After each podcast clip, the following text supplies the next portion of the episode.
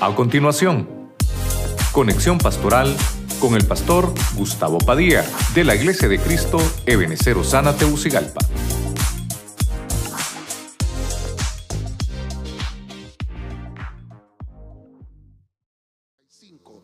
Voy a leer la versión Diego Ascunce. Leemos la palabra honrando al Padre, honrando al Hijo y honrando al Espíritu Santo.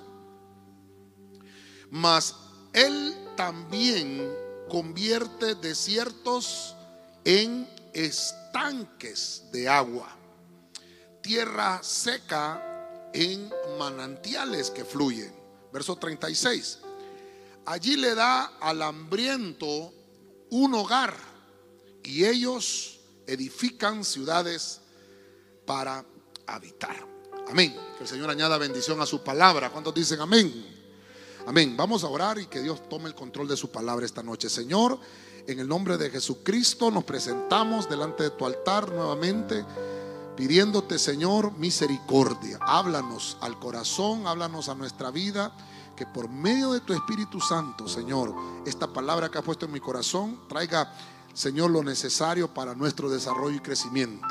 Todos lo pedimos en el nombre de Jesucristo. Amén. En nuestros tiempos modernos, eh, lo, entendemos, eh, lo entendemos como un ornamento eh, que, trae algún fin, hermano, de, adorno, ¿verdad? Hay, personas que depositan peces ahí, pero en la Biblia no lo encontramos así. En la Biblia y que todavía notan, ¿verdad? La palabra hebrea 1295 se dice bereká, con acento en la última A, bereká. Significa eh, reservorio significa estanque. Cuando los camellos se arrodillan en un lugar de descanso, eso significa estanque. Cuando yo veo esa palabra arrodillarse es cuando yo le imploro a Dios bendición, cuando yo le pido al Señor que me bendiga. Entonces, mire, voy a avanzar rápido porque nunca me ajusta el tiempo y quiero que me ajuste. Según de Samuel 2.13, no tiene que ir a trabajar mañana, ¿verdad? Sí tiene. Bueno, entonces se va a las 9 y yo sigo predicando. Mire, no, no se preocupe. Según de Samuel 2.13, váyase conmigo ahí a la Martín Nieto. Eh, ese pasaje eh, eh, no es el primer estanque que está en la Biblia. Hay muchos versículos en Génesis que hablan de estanques, estanques. Pero quise buscar el nombre específico para traer la enseñanza, porque ese es, ese es el meollo del asunto.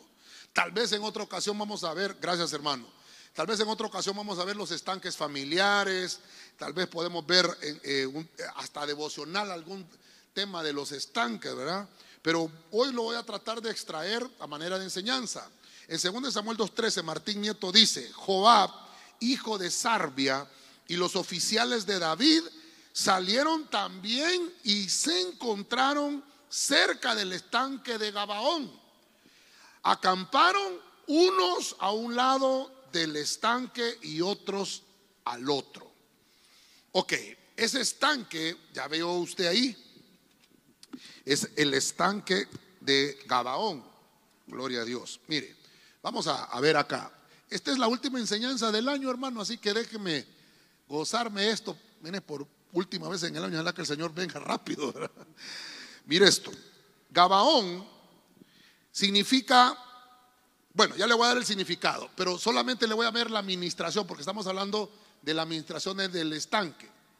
Este, este estanque estaba implicado en un ambiente y por eso le puse ministración, porque este estanque como que provocó división entre los ejércitos, entre los campamentos. La palabra Gabaón significa eh, el lugar de una colina. En las, en las faldas de la colina se había hecho un estanque. Mire usted, los estanques ya le dije, eran reservados específicamente para que los camellos pudieran arrodillarse, obviamente a beber agua. Entonces, cuando llegaron a este lugar, estos ejércitos, los hijos de Sarbia, eh, perdón, Joab, hijo de Sarbia, llegaron todos estos ejércitos. Y obviamente Israel estaba dividido. Esto estaba dividido habían problemas, había tensión constante entre el norte de Israel y el sur de Israel. Pero obviamente eh, David tenía un rival. En la historia usted va a leer, si usted tiene tiempo ahí en su casa lo lee, va a entender que hay otro personaje llamado Isboset que está eh, sumergido en esa historia. Pero cuando uno lo lee pareciera que Isboset es el enemigo de David, pero no es así. Sino que hay otro personaje ahí llamado Abner y ese personaje en realidad es el enemigo, el hombre malo de la película, lo podríamos llamar. Y entonces hay una confrontación de estos ejércitos. El estanque de Gabaón, este estanque de Gabaón, que significa el lugar de la colina, este estanque, hermano, era un territorio donde había nacido Saúl, donde estaba la tribu de Benjamín, los hijos de la derecha, el hijo de mi diestra. Recuerde que aquí eh, empezamos a hablar un poquito de historia y por eso estoy tratando de empezar, obviamente, por el primer estanque que encuentro en la Biblia. Entonces, habían 12 hombres, hermano, escogidos entre los ejércitos de los, de, los hijos de Sarbia, de Joab, y los oficiales de David. Y entonces, a la manera de David y Goliat, en aquellos, en aquellos pasajes que encontramos en 1 Samuel, estos, este, el ejército de Joab y el ejército de David habían decidido que iban a sacar 12 hombres de un ejército y 12 hombres de otro. Pero mire qué interesante. Pusieron el estanque de Gabaón. Pusieron el estanque de Gabaón en medio de un conflicto. Entonces, en un lado estaban los hijos de Joab, vamos a poner el ejército de Joab, y en el otro lado estaba el ejército de David. Y habían dicho, van a salir solamente 12 hombres de nuestro campamento y 12 del otro. Y en medio de ese estanque va a haber una lucha. El que gane, obviamente para que no haya mucha matanza y que no haya mucha sangre derramada, el que pierda de esos 12, ese es el ejército que gana. Un conflicto, hermano, que obviamente tenían que hacer alguna cosa. Pero mire, no tiene sentido la guerra. Si usted lee la historia, no se logra nada, no se logró nada. Porque la guerra, la guerra continuó, la guerra civil, hermano, entre ellos. Mire que estamos hablando no de Israel peleando con otro, con otro país o con otra nación, sino que estamos hablando de un conflicto interno, un conflicto dentro del pueblo. Ahora, ¿cómo podemos entonces esta administración traerla al pueblo de Dios? Porque en medio del pueblo de Dios hay familias en conflictos, mire usted. Diga conmigo que no hay ninguno, pastor. La enseñanza de Gabaón es esa. La enseñanza del estanque de Gabaón es que unos se pusieron a un lado y otros estaban en el otro lado. Entonces, ese estanque les sirvió como para que reflexionaran. Ese estanque les sirvió, déjeme pensar, porque los conflictos siguieron, los pleitos siguieron. Pero el estanque es lo que me llama la atención. Como se pusieron en ese estanque, ese ambiente, la atmósfera que rodeaba ese estanque, esa agua era una, una administración de evitar la guerra. Entonces, lo que tenemos que hacer como hijos de Dios, y déjeme ponerlo acá, superar, tenemos que aprender a superar, este, hay otro azul ahí, hermanos, por favor, tráigame otro azul. Porque este ya no llegó a fin de año, mire hermano. Este ya no llegó. Y a mí que no me gusta así, hermanos, que marquen bien, hombre. Bueno, dejémoslo ahí. ¿Qué tenemos que aprender en el estanque de Gabaón? A superar los conflictos. Dígale al hermano que tiene la par, superemos los conflictos. Dígale, superemos los conflictos. Mire, el pueblo de Israel no vivía en paz con Dios. Cuando nosotros nosotros aprendemos a vivir siempre en paz con el Señor y cumplimos sus mandatos, todos nuestros enemigos estarán en paz con nosotros. Pero si nosotros no vivimos en paz con Dios, nuestros enemigos van a estar siempre completos. Es que no le estoy diciendo que enemigos no vamos a tener, si enemigos siempre vamos a tener. Amén. Siempre vamos a tener, hermano. ¿Y el diablo qué es? Pues que si uno reprenda. Es amigo. ¿Qué es? Es enemigo el enemigo de vuestras almas. Entonces, si yo, si yo permanezco en paz con el Señor, el conflicto yo lo voy a superar. Porque el enemigo lo que hace es influenciar sobre las personas. Imagínese el ejército de Joab, imagínese el ejército de David. Hermano, qué tremendo. Todavía estaba David tomando el reinado. Ya lo voy a tratar de ver un poquito más esto. Todavía estaba David viendo cómo, cómo gobernaba, cómo llegaba, hermano, a, gobernar todo Israel. Recuerde que David primero fue rey de Judá y luego de Israel, porque Israel, Israel estaba dividido. Y un pueblo dividido no permanece. Por eso es que el Señor aborrece la división. El Señor lo que quiere es que nosotros permanezcamos unidos. ¿En qué conocerán, dijo Cristo en su última oración antes de ir al Calvario? En que ustedes son mis discípulos, en que ustedes se amen unos a otros. Si usted lo cree, se lo da fuerte al Señor, hermano. Amén. Dele palmas fuerte al Señor. Voy a avanzar, voy a avanzar al siguiente estanque. Usted me está diciendo cuántos estanques vamos a ver. Por lo menos siete. Hay más, hermano, pero déjeme ver por lo menos estos siete. Vamos a avanzar un poquito más en la historia y dos capítulos más adelante encontramos otro estanque. Dice 2 Samuel 4:12, versión al día. Entonces David les ordenó a sus soldados que lo mataron. Mire usted. Y que además les cortaran las manos y los pies. Y colgaron sus cuerpos junto al estanque de Hebrón. En cambio, la cabeza de Isboset la enterraron en Hebrón, en el sepulcro de Abner. Si usted se va a su casa, hermano, es que aquí usted me dirá, pastor, ¿y por qué tiene que ver todo eso? Pues mire, la, primera administración es que tenemos que evitar los conflictos. Hebrón es un lugar muy hermoso. Recuerde que el monte Hebrón fue el que le dieron a, a Caleb. El monte Hebrón estaba lleno de gigantes. Y cuando hablamos de eso, estamos hablando, hermano, que Hebrón se llama Hebrón porque le pusieron asociación. Entonces, ¿qué es lo que pasó en este monte? ¿Qué administración había aquí? Una administración de amistad lícita. Mire usted, lícita. No es una, ¿cuál es el nuevo aquí? Este. Entonces llévate el que no sirve porque si no me voy a me va a estar haciendo clavo aquí este. ¿Por qué va a salir cachiflín? No le tenés fe, ¿verdad? Y Dios santo, dicen que el azul es el de la autoridad. Bueno, vamos a ver. Entonces, Hebrón significa asociación. Diga conmigo, asociación. ¿Qué es asociación? Es unirse en amistad con otra persona. Eso es asociarse. Existe la asociación cuando personas quieren emprender un negocio. Entonces tenemos que fijarnos bien con quién lo vamos a hacer. Le vengo contando la historia así rapidito. Mire, estoy volando con el tema, tal vez ahorita, porque habría que ver solo Gabaón, solo Gabaón. Recuerde que Gabaón también es muy famoso por el valle de Gabaón. O sea, en, el, en Gabaón era una región, en Gabaón habían habitantes, en Gabaón habían estanques, en Gabaón habían ríos, en Gabaón había un valle. Detente sol, ¿a dónde? En Gabaón y tu luna en el valle de Ajalón. Entonces ahí hay una historia también. En Gabaón, hermanos, se detuvo el sol eh, porque habían batallas.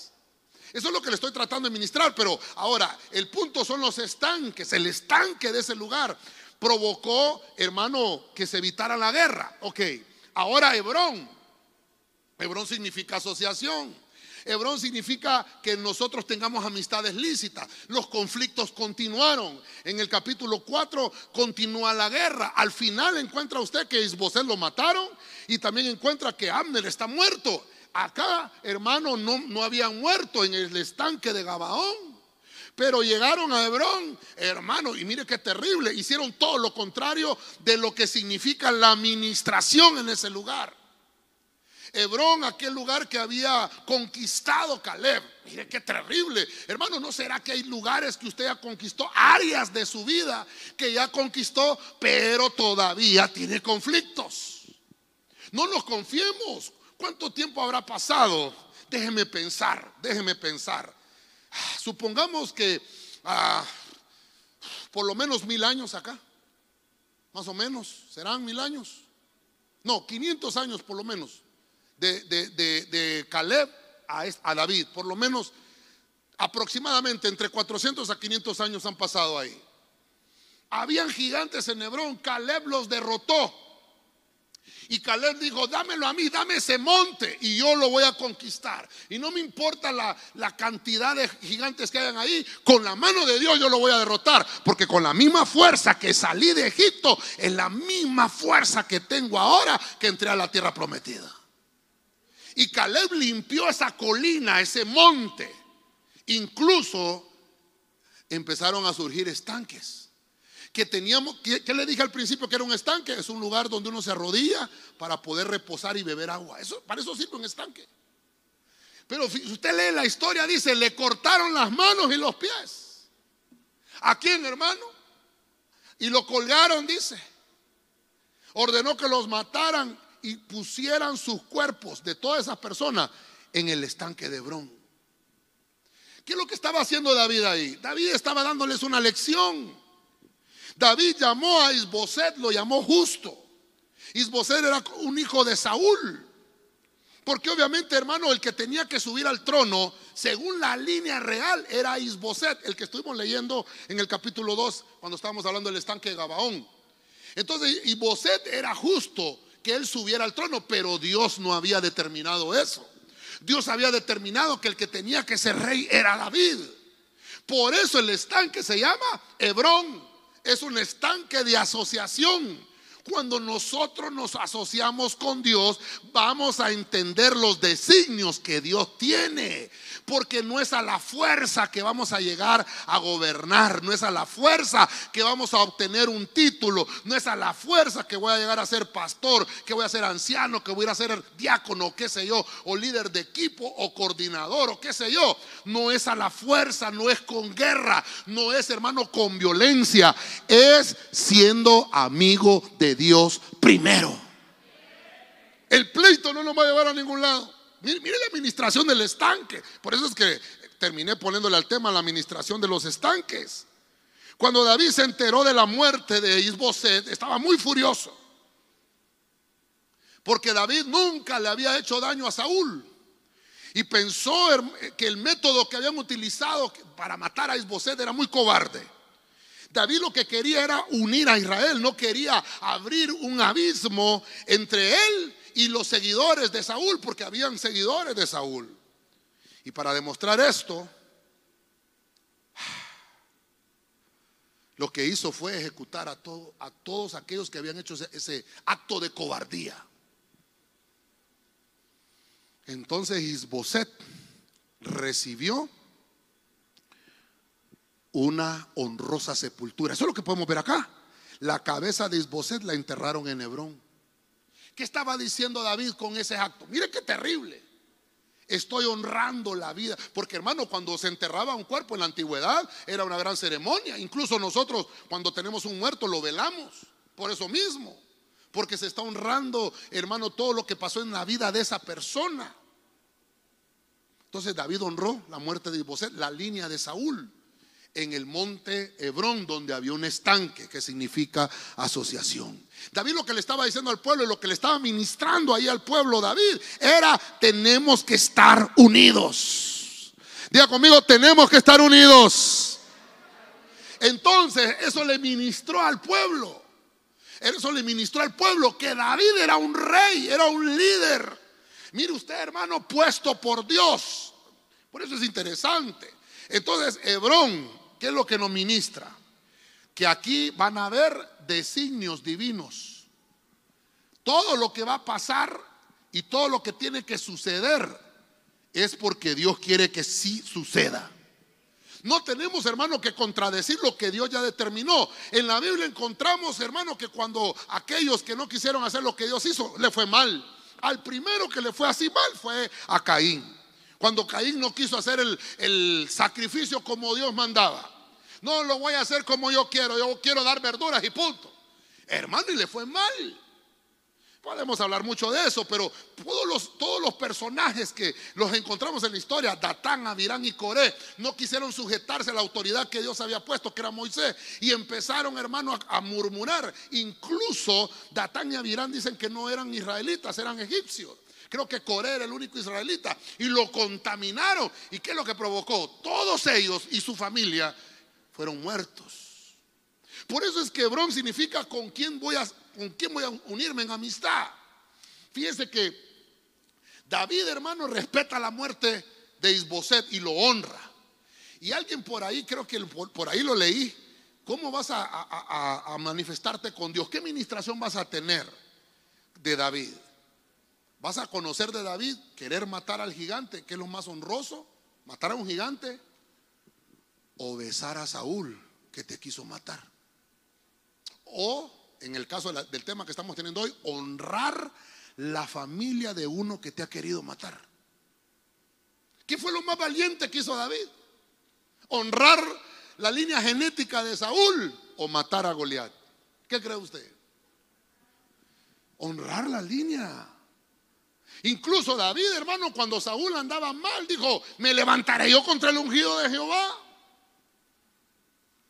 Entonces, hermano, tenemos que escoger con mucho cuidado el círculo de personas de confianza que nos va a acompañar en nuestra vida. No le prestes a cualquiera tu amistad. Dígale a que tiene la par, pues ayúdeme. a mí Como estamos hablando de administraciones de los estanques, le dígale, no le prestes a cualquiera tu amistad. ¿Sabe usted que David le prestó su amistad a Jonatán, hijo de Saúl? Hicieron un pacto entre ellos. Entonces, hermanos, si podemos hablar de un amigo en la Biblia, no solo Abraham, David era amigo también. Y no solo amigo de Dios, era amigo de los que a él le prestaba su amistad. Mire las administraciones. Y por eso David hizo eso. Honró la muerte de Isboset Muchos pensaron, ¿qué hubiera hecho usted, hermano, si Saúl era el que lo perseguía a usted y Saúl ya estaba muerto? ¿Qué necesidad tenía David de honrar el linaje de Saúl si ya estaba muerto Saúl? David entendió que hay una administración, que debemos de fortalecer nuestros lazos de liderazgo. Debemos de fortalecerlo. ¿Cómo lo vamos a fortalecer? Demostrando una verdadera amistad hasta la muerte. Incluso cuando la persona ya no está, o incluso si la persona eh, no está frente a nosotros. Porque hermano, perdónenme, digo que no hay ninguno. Pero a veces cuando no está el, el amigo enfrente, hablamos mal de él, hermano. Entonces, eso no, eso no significa lealtad. David los estaba ministrando lealtad. Y ya hemos estudiado, hermano, que el Señor realza al fiel. Ah, dice la Biblia que Él, aunque nosotros seamos infieles, Dios va a permanecer fiel. Amén. Dale palmas al Señor, hermano. Amén. A su nombre. Primera de Reyes, capítulo 22, verso 37. Nueva Biblia latino-hispana. Pues el rey había muerto y fue llevado a Samaria. Aquí no vamos a avanzar con otro rey. Y sepultaron al rey en Samaria. Estamos hablando de acá, versículo 38. Lavaron el carro junto al estanque de Samaria. Y los perros lamieron su sangre.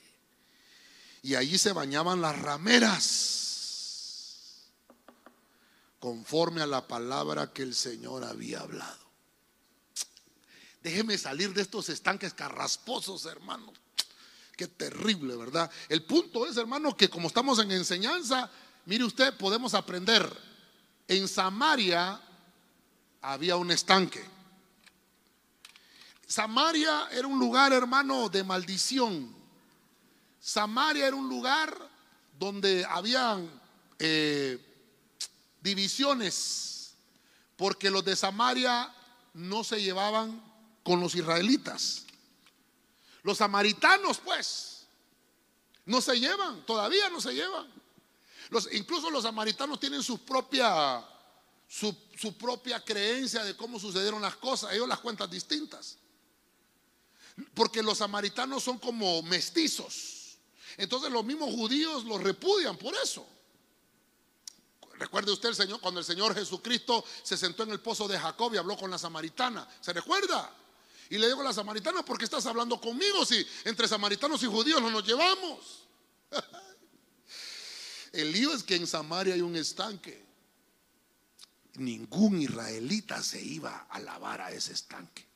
Ya volvemos al punto, que era un estanque, un lugar de reposo, que era un estanque, un lugar donde se arrodillaban los camellos para descansar. Pero mire usted cómo dice la Biblia, que allí se bañaban las rameras. ¿Se imagina usted? No, mejor no se imagine. Pero una mujer ramera bañándose, hermano. Y el hermano, hasta con binoculares. Ya será de Dios. Aquellos, días conmigo que no hay ninguno. aquellos hermanos que le caen notificaciones en el Facebook, hermano. Y le sale la Shakira ahí, hermano. Hermano, perdón, perdón, pero ahí aparece una opción en Facebook. Si quiere reportar eso, usted lo reporta. Ay, me asusto. No, las hermanas dijeron amén. Los hombres, vinieron los hombres. Pero hay uno reporta, hermano. Yo, yo, yo cuando me salen esas cosas así, yo lo reporto. ¿Y por qué lo reporto? Muy vulgar le pongo yo ahí. Ahí salen las opciones. Vulgar, fraude, no sé qué otras cosas salen ahí. Yo vulgar, lo reporto. Para que no me sigan saliendo. ¿La salen a usted? ¿O solo a mí me sale? Se quedó callado. El sábado hay Santa Cena a la medianoche, hermano. En ese estanque, hermano, llegaban las rameras. ¿Se da cuenta? Por eso el tema, las administraciones de los estanques. El estanque de Samaria, hermano, lo que, lo que hacían ellos era bañarse en la maldición. Se levantaban todos los días, hermano, a poner las noticias. Un muerto aquí, otro muerto allá, otro por acá. Hermano, solo maldiciones. Fíjense que Mire, he ido, este año, este año me permitió el Señor salir tres veces. Y fui a lugares, hermano, y yo ponía los televisores. Y yo no miraba noticias así, fíjese, hermano, las que miramos aquí en Honduras. Y yo decía, qué aburrido aquí. Solo llegué a Honduras, hermano. Última hora, última hora. Tiroteo, y toda la gente, hermano. Hermano, y fíjese que ahora Perdóneme, hermano, perdóneme. Hasta en la embajada tienen los noticieros ahora, hermano. Yo fui a conseguir unos papeles que tenía que firmar y me tuve que ir a la embajada hace, hace como dos meses. Hermano, y adentro de la embajada de Estados Unidos, las noticias ahí, que muertos por aquí, digo yo, y, no es que es prohibido poner ese tipo de, porque así es, dicen que en los restaurantes no pueden, no pueden, es prohibido tener ese tipo de noticias para que la gente no, no entre en pánico. Y, hermano, en la embajada, perdóneme. Yo lo vi, si no, yo estaba ahí, pues. Yo hasta le dije al guardia, hey, can you, can you, hey, miss, hey, yo no sabía cómo decirle, chucho le iba a decir yo, hey, can I speak Spanish?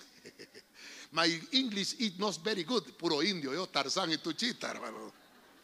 Digo, no pueden cambiar ese canal, hombre, le decía yo, quiten eso, hombre. Hermano, fíjese perdóneme, hermano, solo aquí en Honduras pasan esas cosas. La otra, la otra gente, hermano, en otros países no se dan cuenta de los clavos, fíjese. Sí, hay noticias relevantes que hay que anunciar. Pero aquí, hermano, nosotros mismos, nosotros mismos le abrimos puertas para que los medios de comunicación, escritos, radiales y televisivos, nos llenen el morbo de quién, a quién mataron y por qué lo mataron. Nosotros mismos pagamos por eso, consumimos violencia. ¿Sabe por qué, hermano? Porque Honduras o porque Centroamérica es una tierra de maldición. Pero vamos a renunciar hoy a eso.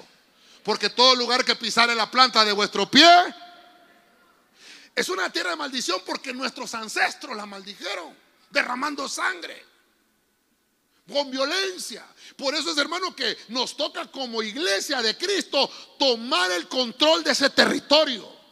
Por eso es que la iglesia, hoy más que nunca, y más en estas fiestas de fin de año, tenemos que definir a quién es que adoramos. Porque tenemos que limpiar la maldición. Diga conmigo, limpiar la maldición. Yo no estoy maldecido, mi familia tampoco. Y por lo tanto, todo lugar que pise la planta de mi pie va a estar bendecido. Porque se va a erradicar la maldición. En el nombre de Jesucristo. Se va a ir la violencia. Se va a ir la maldad. Déselo fuerte al Señor. Si quiere que le regale un consejo de fin de año, no consuma noticias amarillistas. Las personas, hermano, que tienen amistades con, con gente malhechora o con personas infieles, ¿sabe qué? Tienen peligro o corren el peligro de tener parte de sus plagas. Hay gente que ya por estar con maldición le van a pasar cosas terribles. Yo no estoy siendo eh, acusador de nadie, sino que la Biblia lo dice. Llevaron muerto a Acab. Acab fue un rey malo, un rey de Israel malísimo. Si no me, equivoco, era el esposo de Jezabel. Un matrimonio terrible. Ahí había matriarcado. Por fin murió. Y, murió conforme a la palabra del Señor, dice. Porque dijo el Señor, los perros van a lamer tu sangre. Ah, qué palabra más fuerte, ¿no? Por eso la administración de los estanques, ¿en qué estanque lo llevaron? En el de Samaria. Ay, yo, quiero salir de aquí, hermano, quiero salir de este clavo, hermano, porque qué clavo este, ¿verdad? ¿Sabe qué significa Samaria? Significa la torre de vigía.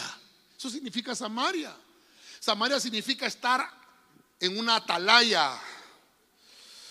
Ay, entonces aquí, ¿cómo, cómo podemos irnos eh, quitando esas maldiciones? Estar vigilantes. Eso es esa es la verdadera administración de lo que tenía que haber pasado en Samaria. Pero como fue un pueblo que no se dejó ministrar la presencia de Dios, le pasó terrible esto. Entonces, mire, voy a avanzar porque quiero llegar al punto, quiero llegar al punto. Segunda Crónicas 4.6, palabra de Dios para todos. Váyase conmigo acá. Segunda Crónicas 4.6. Hizo también 10 estanques, perdón, 10 tanques.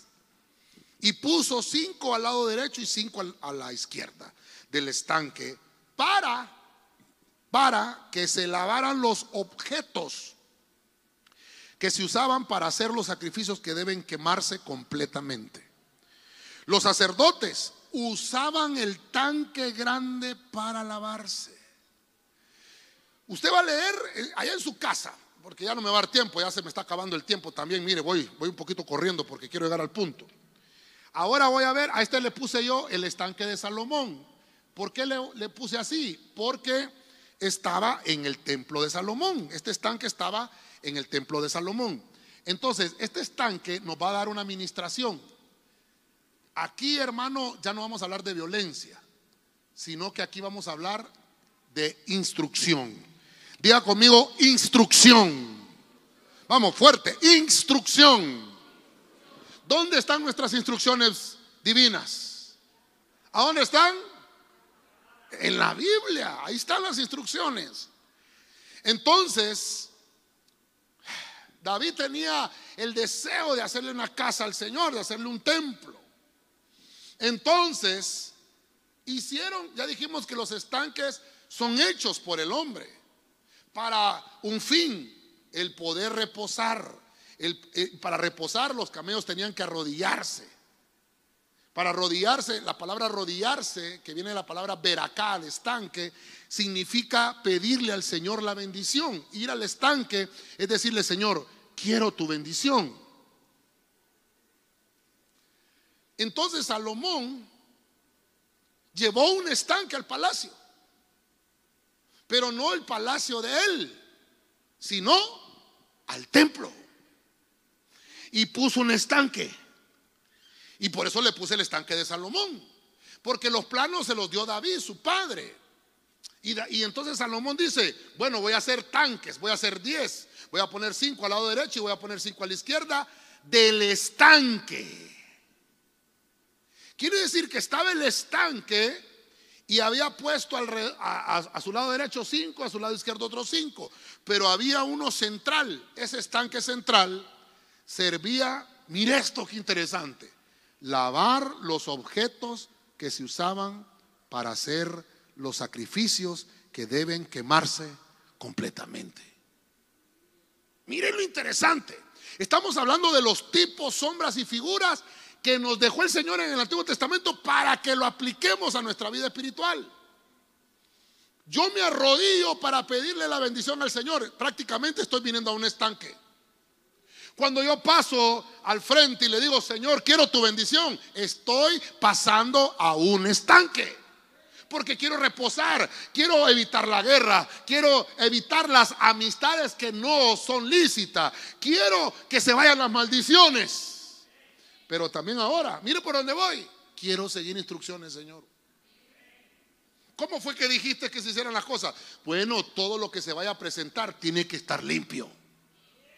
Hemos hablado de la limpieza muchas veces, ¿verdad? Eh, hablamos de la refinación el domingo. ¿Qué es lo que está interesado Dios? Que cuando se presenten los sacrificios, usted y yo debemos de estar limpios. Y debemos de llevar la grosura, que es la grosura, lo que nos sirve, para que se queme completamente. ¿A dónde? En el altar. Pero antes de que llegara al altar estaba la fuente del lavacro, donde se lavaban los objetos que se usaban para sacrificar y que se quemaran completamente. ¿Le, puedo regalar otro consejo, hermano? Tráigame tamales mañana. No, no, mentira, no, mentira. Es que lo miro bien serio, hombre. Mire, nunca, nunca, por ninguna razón, desacates una instrucción divina. Nunca. Obtendrás mejores resultados si te sujetas a lo que Dios ha dicho. En la Biblia encontramos un ejemplo. Está el profeta viejo y el profeta joven. La Biblia no dice cómo se llamaban. Así le dice el profeta viejo y el profeta joven. Y, Dios le habla al profeta joven y le dice, vas a ir a presentarte y vas a hacer esto, pero no le vayas a hablar a nadie en el camino ni le vayas a aceptar comida a nadie. Y empezó a darle instrucciones el Señor. Y en el camino salió el profeta viejo, hermano, y lo vio y sintió envidia por el joven. Y lo engañó. Usted conoce la historia. Ah, el Señor te dijo eso. Fíjate que a mí también me dijo el Señor que te diera de comer. Pero es que a mí, no, no, no, pero yo soy más viejo que vos. Y lo engañó. Comió. ¿Y sabe qué pasó? Un león lo mató. Ya lo hemos leído, ¿verdad? Dice que cuando aquel joven salió en el camino, un león, hablamos, cuando, hablamos del tema de la cibernética del reino animal, Dios mandó un, león, lo mató y el burro donde iba montado, el, profeta joven, no lo mató el león. Quiere decir que Dios envió esa, esa ah, ¿cómo le llamamos? Ese castigo por desobedecer las instrucciones. Mire, qué tremendo. Entonces Salomón dijo, no hombre, yo quiero agradar a Dios. Y Dios dijo que antes de presentar los sacrificios hay que lavarse, hay que limpiarse. Hermano, viera, viera que, estoy yo, yo creo que más que usted, que ya sean las 12 del 31 de diciembre. Porque vamos a entrar bien lavaditos al 2023, hermano. Limpitos, hermano. Pero puliditos a esperar todo lo bueno que Dios tiene para nosotros. ¿Cuánto creen eso? Amén. Nunca, por ninguna razón, desacates una instrucción divina. Si Dios dijo que se hiciera así, así se tiene que hacer. Déselo fuerte al Señor, hermano. Ay, hermano. Lo voy a poner aquí, fíjense que esa palabra nos acompañó todo este año. ¿va? Nunca desobedezcas. Nunca. Hay siempre gente que desobedece, hermano. Pero el consejo es que nunca. Si puede evitarlo, evítelo. Vamos. Nehemías 2.13. Salí de noche por la puerta del valle hacia la fuente del dragón y hacia la puerta del muladar inspeccionando las murallas de Jerusalén, que estaban derribadas, y sus puertas que estaban consumidas por el fuego. Verso 14. Y pasé luego hacia la puerta de la fuente y hacia el estanque del rey. Pero no había lugar para que pasara mi cabalgadura. Aquí hermano, estamos más adelante y por eso lo estoy llevando cronológicamente. Una cosa es el estanque que estaba en el templo y otra cosa es el estanque que estaba en el palacio. En este caso es el palacio real. Obviamente me imagino que es el mismo que Salomón diseñó, porque Salomón primero diseñó la casa de Dios y luego diseñó su templo, su, su palacio. Entonces había un estanque en el templo del Señor y había un estanque en el palacio. A este estanque entonces ya no le puse Salomón porque en este punto aquí ya, Salomón ya no existía. El que tomaba el reinado, entonces obviamente era el dueño de ese estanque. Entonces le puse estanque real. Ahora, este estanque real, mire, volvemos al punto acá. ¿Cuál era la administración? Era mantenerse puro. Mantenerse puro. ¿Por qué habían estanques? Porque la gente tenía que lavarse. Porque si se ensuciaba, tenía que ir al estanque a lavarse. Era algo grande. Entonces Nehemías, que es el hombre acá, que cuando hablamos de Nehemías, cuando hablamos de Esdras, lo que se nos viene es restauración. Diga conmigo restauración. Lo que viene es restauración. Entonces, mire lo que empieza a hacer, qué es lo que tiene que pasar. Creo que lo hablamos el domingo también, ¿verdad? No va a haber restauración si primero no hay limpieza. Entonces viene, viene Nehemías y, va a ver, eh, hermano, los, lo, que había pasado, el desastre. Y, empieza a inspeccionar las murallas, todo lo que estaba derribado. Antes de, empezar a restaurar, quería, quería ver los daños. Y entonces empezó a caminar. Y dice que andaba en su caballo. Pero empezó y fue a la puerta de la fuente, fue al estanque del rey. Pero dice que no pudo pasar. Entonces el estanque del rey estaba destruido. Si estaba destruido el estanque del rey, también, también destruyeron el estanque del templo. Desobedecieron. Por eso los derrotaron. Hermano, ellos estaban sucios, por eso los destruyeron. Hermano, el valor de la pureza, el valor de la limpieza en este mundo, hermano, nadie te lo va a valorar, nadie. Dios lo va a valorar. Y entonces el enemigo lo que va a hacer es destruir las, los estanques. Este estanque estaba destruido. El estanque del rey. Es el lugar donde salía el rey y él se limpiaba. Dice la Biblia que nosotros somos llamados reyes. Entonces necesitamos un estanque. Pregúntale al de la parte, ¿tienes un estanque? Ay, ni agua hay en Tegucigalpa, pastor. Hermano, mire, mire, cuando nosotros tratemos de hacer la obra de Dios, siempre va a haber alguien que se oponga. Incluso van a haber algunos que van a desear que fracases. Siempre. Mire lo que pasó con el pueblo de Israel. Era un pueblo bendecido. Donde iba Israel había bendición. Donde entraba el pueblo de Israel, ellos tomaban la ciudad. Dios les dijo, van a tomar posesión de todos sus enemigos. Los van a vencer a todos. Yo voy a estar con ustedes. Incluso David hizo el Salmo 23. Mi vara y mi callado te infundirán cuando ya no tengas las fuerzas, sigue adelante, dice el Señor, porque voy a estar contigo. Y todo lugar que pise la planta de tu pie, te lo voy a entregar. Va a ser tuyo, porque te voy a prosperar en gran manera. Te voy a dar multiplicación en gran manera. Te voy a limpiar, mantente puro, porque yo te voy a bendecir, dice el Señor. Déselo con fuerza al Rey.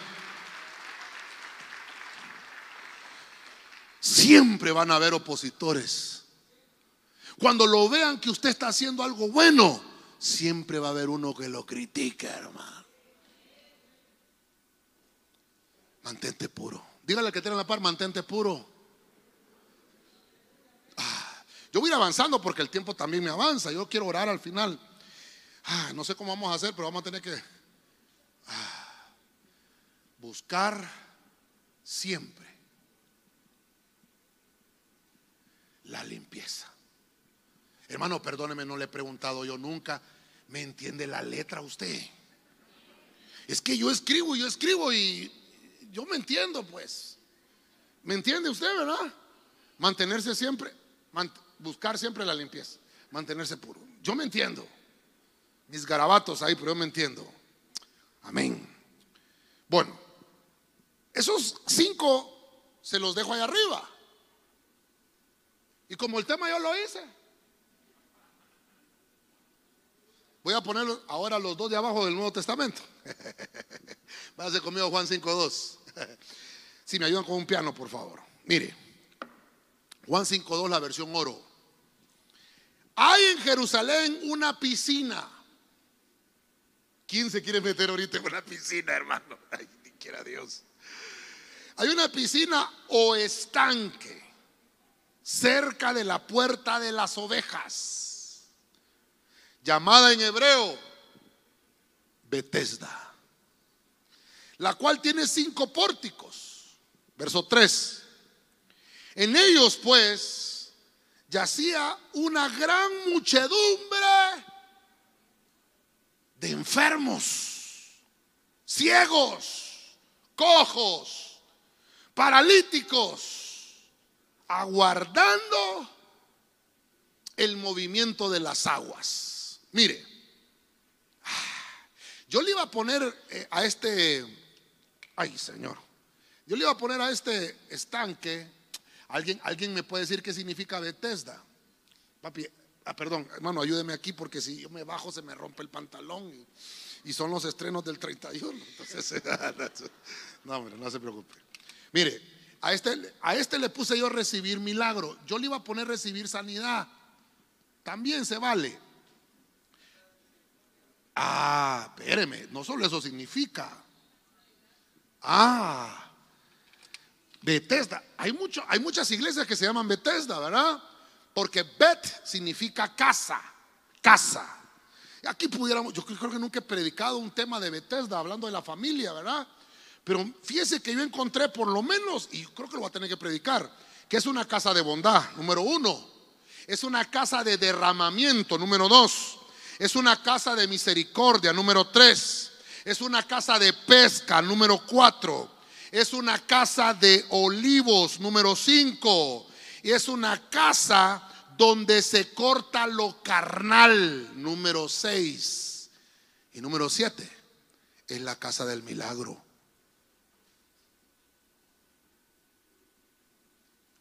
Hay siete puntos. Ahí se lo, ya se lo prediqué.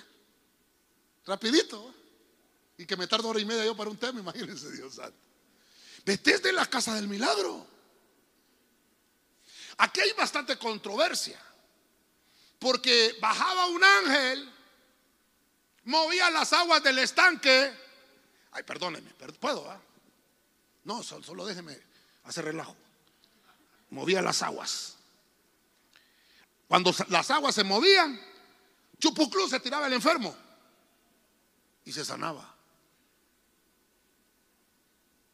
Mire la controversia. No, hombre, tranquilo. No, después mejor porque ahorita va a seguirme mojando. Ya me voy a... No, no quepo ahí. Solo se movían las aguas. Y el que estaba enfermo. Sí, pero, pero no solamente eso. Y el que estaba ciego recibía la vista. Y el que estaba cojo salía caminando bien. Y el que estaba paralítico, ah, entonces cojo es una cosa y paralítico es otra. Uno que nunca se movía, caminaba. Entonces aquí hay uno, dos, tres, cuatro tipos de cosas que pasaban en ese estanque. Hay un hombre de esta historia que estaba ahí, paralítico. Hermano, ¿dónde estaba la familia de ese hombre? ¿Dónde estaba la familia? Si se llama casa y, la casa de él, solo desde ahí, ¿verdad? Vamos a tener que predicar de eso, tal vez el otro año, si Dios no ha venido, ¿verdad? Y llega el Señor en día de reposo. Y llega el Señor y le dice, hey, ¿qué estás haciendo ahí? No, hombre, es que estoy esperando que alguien me suba. Porque cuando baja ese ángel, y se mueven las aguas, la gente recibe sanidad. Yo no puedo, porque nadie me sube, no puedo moverme. Tengo 38 años de ser paralítico.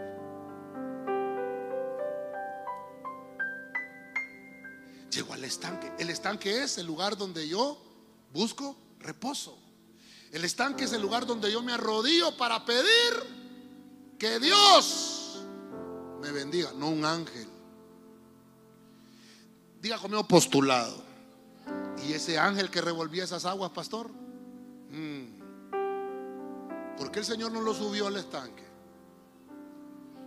¿Ah? Vaya pues, te está esperando que alguien te ayude. Vaya Pedro, Jacob y Juan, agarren a este muchacho. Ya que no hizo eso el Señor. Léame la historia. ¿Qué hizo el Señor? ¿O ya cerró la Biblia? Sí, pastor, que está haciendo mucho frío. Dice el Señor, lo sanó. Lo sanó. Porque entonces, mire, empezaron a adorar el estanque. Y esperaban que el agua se moviera. Entonces perdieron el enfoque. Y el Señor lo que hizo fue demostrar que Él es el que hace el milagro. No es el estanque, no es el agua, no es el pan, ni tampoco el vino, ni mucho menos el pastor. Es Dios el que hace el milagro. Es Dios el que tiene el poder para sanarnos. Vamos a hacerlo fuerte al Señor, hermano. Con fuerza al Señor, hermano. Dios es el que sana. De ahí, hermano, es donde nace el símbolo de la, de la medicina. Eso es otra historia, no me voy a meter en eso. Pero no permitas, hermano, que un problema o una molestia te motive para que tú pierdas la esperanza. ¿Sabe usted, hermano, que Dios puede hacer una obra especial a su favor? ¿Sabe eso? Mire lo que hizo con este hombre. Nadie podía ayudarle. Este hombre había perdido la esperanza de sanarse. El caso de este paralítico parecía definitivo. Ya estaba perdido. Pero Dios, hermano, lo sanó. Mire, no voy a abundar en el, en el ejemplo porque ese sería un tema específico. Voy a avanzar, termino. Juan 9.6. Cuando, cuando escucho el piano, avanzo rápido.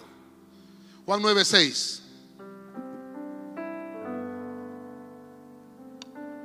Nueva traducción viviente. Luego escupió en el suelo. Hizo lodo con la saliva y lo untó en los ojos del ciego.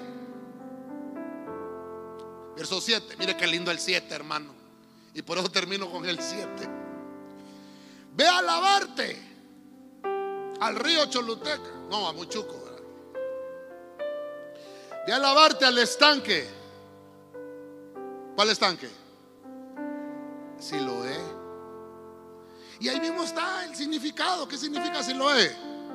Enviado. Entonces el hombre fue, se lavó y regresó viendo. Diga conmigo, regresó. ¿A, dónde regresó? ¿A dónde regresó?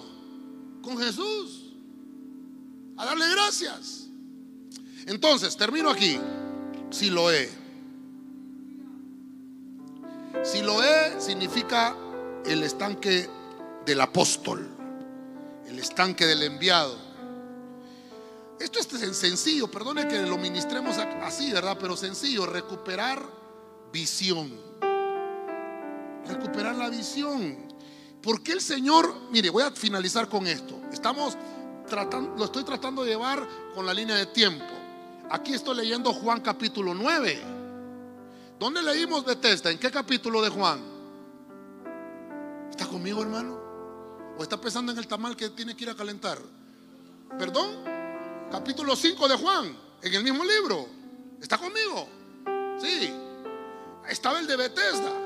Ahí sanaban a los ciegos, lo leyó, ¿verdad? Sanaban a los mancos, a los paralíticos, a los cojos, a los enfermos y a los ciegos. ¿Por qué el Señor no lo mandó ahí? ¿Por qué no lo mandó al de Bethesda? Entonces más adelante le dice a este ciego, vení para acá. Chancho, a decir usted. Hizo lodo el Señor. Rompió todo, todo, todo esquema. Imagine que le escupe en la cara. ¿Qué haría? Me da un sopapazo usted, hermano, que le quiera a Dios. Hermano, se lo untó en los ojos. Aquel barro hecho con la saliva. ¿Por qué el Señor no lo sanó al instante? Por el tema que estoy tratando de demostrarle, la administración del estanque. Estoy terminando con Siloé y, y gracias a Dios que es el último estanque en la Biblia. Mire todos los estanques. Quiero que le ponga atención. Aquí es evitar la guerra. Aquí es buscar una amistad lícita. Aquí es quitarse las maldiciones. Aquí es seguir la instrucción. Aquí es mantenerse puro. Y aquí es recibir el milagro. Entonces como que el Señor nos quiere decir, un día va a predicar un gordo en los estanques, entonces le voy a dejar el tema ahí. Ese ciego cumplió esos seis requisitos. Y dice, te voy a mandar, porque hay uno que se llama enviado. Entonces vas a ir al estanque del enviado, a ver si obedeces la instrucción. Estás enfermo y querés recibir un milagro. Te voy a mandar allí. Y como está ciego, no le molestaba que llevara barro en sus ojos. Hermano, miren lo lindo de obedecer, hermano. Es que ¿por qué renegamos, hermano? Cuando nos dicen, haga esto, hermano. Hágalo, hombre. Ay, pastor. Es que mira qué difícil. Ese hombre no le puso ninguna, ningún obstáculo al Señor. Le dijo, sí, tengo que ir, voy. No miro, yo no sé, pero yo voy a llegar. Eh, discúlpeme, compa, ¿dónde queda el estante si lo es? Váyase recto. ¿Por dónde, compa? No ve que no veo. Si fuera catracho. Él solo obedeció. Hermano, me estoy, dando a entender. Él solo obedeció. Dígale al que tiene la par, hermano, solo obedece, hermano. Dígale, haga caso. Dígale, hace caso, hombre. No le vaya a decir no seas burro. No, no le vaya a decir así. Dígale, hace caso, hombre. Sé obediente. Hoy sí, hermano. Llegó el ciego. Yo soy el ciego. Yo creo que llegó con alguien el ciego, ¿ves? Porque, ¿cómo iba a ver? Es el estanque. Aquí está. Aquí está el agua helada. Imagínense el, que me hubiera querido que la pastora me hubiera hecho algo así de barro aquí. No se puede ahorita. ahorita te lo sabes. No, no, no. no. Y con la, yo imagino aquel ciego, hermano dijo que me lavara. Ya me había lavado una vez, ¿va? ¿verdad que sí? Con esta misma fuente, ¿va? ¿Y de qué tema fue? Las fuentes fue, ¿va? Mire, el agua de Siloé. Y aquel hombre, hermano, ¿se imagina usted? Perdóneme que se lo dramatice. como no hemos tenido escritura viviente.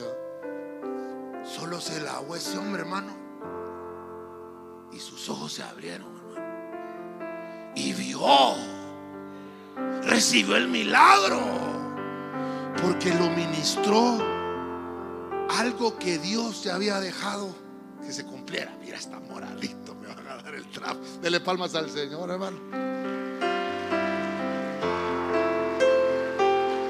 A su nombre. Ahora, ahora, si eres sanado por Cristo, debes de ser gobernado por Cristo.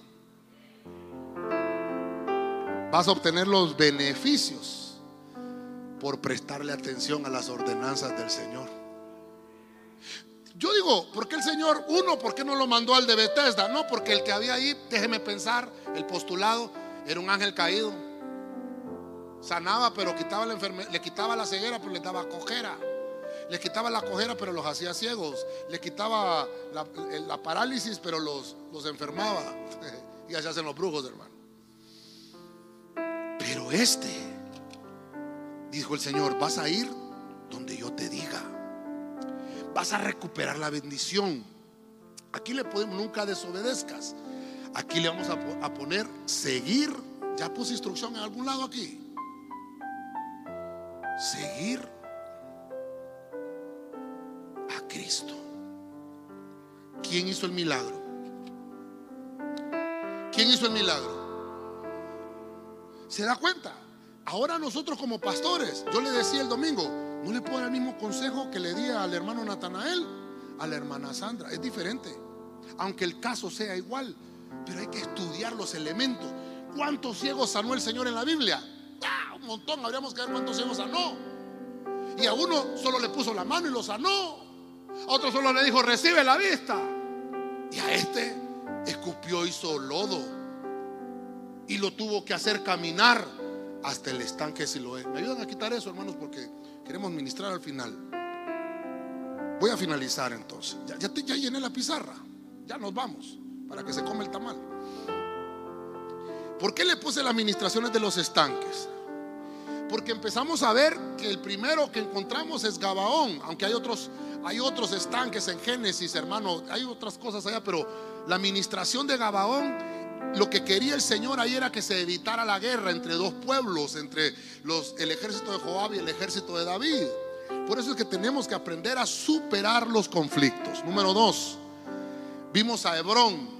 Todavía, hermanos, seguían los problemas y entonces David tuvo que honrar la amistad que se había jurado con Jonatán y honró a Isboset, mandó a enterrar la cabeza, honró la muerte. Por eso es que Hebrón significa asociación, amistad lícita. Significa que ahí van a suceder los designios divinos cuando nosotros lo hacemos como Dios nos manda. Vimos Samaria. Samaria es un lugar, hermano, terrible, pero significa atalaya, significa la torre de vigía. Samaria nos enseña que tenemos que aprender a limpiar las maldiciones. Pero para eso debemos de estar vigilantes. Luego vimos a Salomón. Salomón hizo un templo, que le pusieron el templo de Salomón. Incluso hizo la fuente de los lavacros, hizo tanques, pero hizo un estanque, le pusimos el estanque de Salomón. Y Salomón dice que lo hizo conforme a las instrucciones que Dios le había dado. Pero Dios también había dicho que todo lo que se iba a ofrecer se tenía que lavar. Y por eso, hermano, vemos que a Salomón Dios lo bendijo cuando él obedeció. La casa se llenó de la gloria del Señor. Luego encontramos que Nehemías restaura, empieza a restaurar la ciudad. Estaba, habían destruido Israel, habían destruido el templo, las murallas, las puertas. Y cuando fue, como estamos hablando de los estanques, llegó al estanque real. Ya este estanque no es el del templo de Salomón. Este estanque es del palacio donde estaban los reyes. O el rey, en este caso, pudo haber estado ahí Salomón. Y ese estanque real servía para que el rey se mantuviera limpio, para que se mantuviera puro. Por eso es que nosotros somos delegados como reyes y sacerdotes. Tenemos que buscar siempre entonces la limpieza. Ahorita estamos desarrollando el papel de sacerdote, pero cuando Cristo venga vamos a reinar con Él.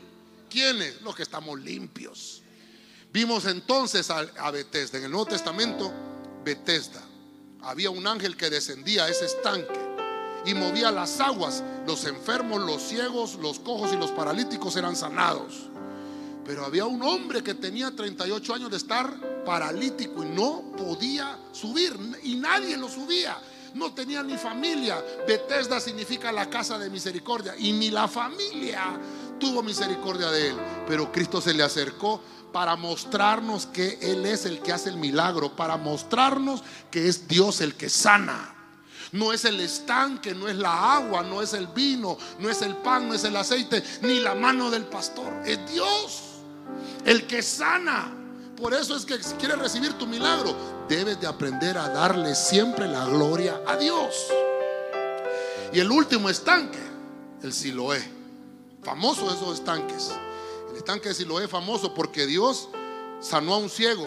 No lo mandó al estanque de Bethesda lo mandó a Siloé, pero con instrucciones específicas, porque tenía que recuperar la visión. Pero tenemos que aprender que el que Dios nos sana, a Él le tenemos que entregar entonces nuestra vida para que nos gobierne.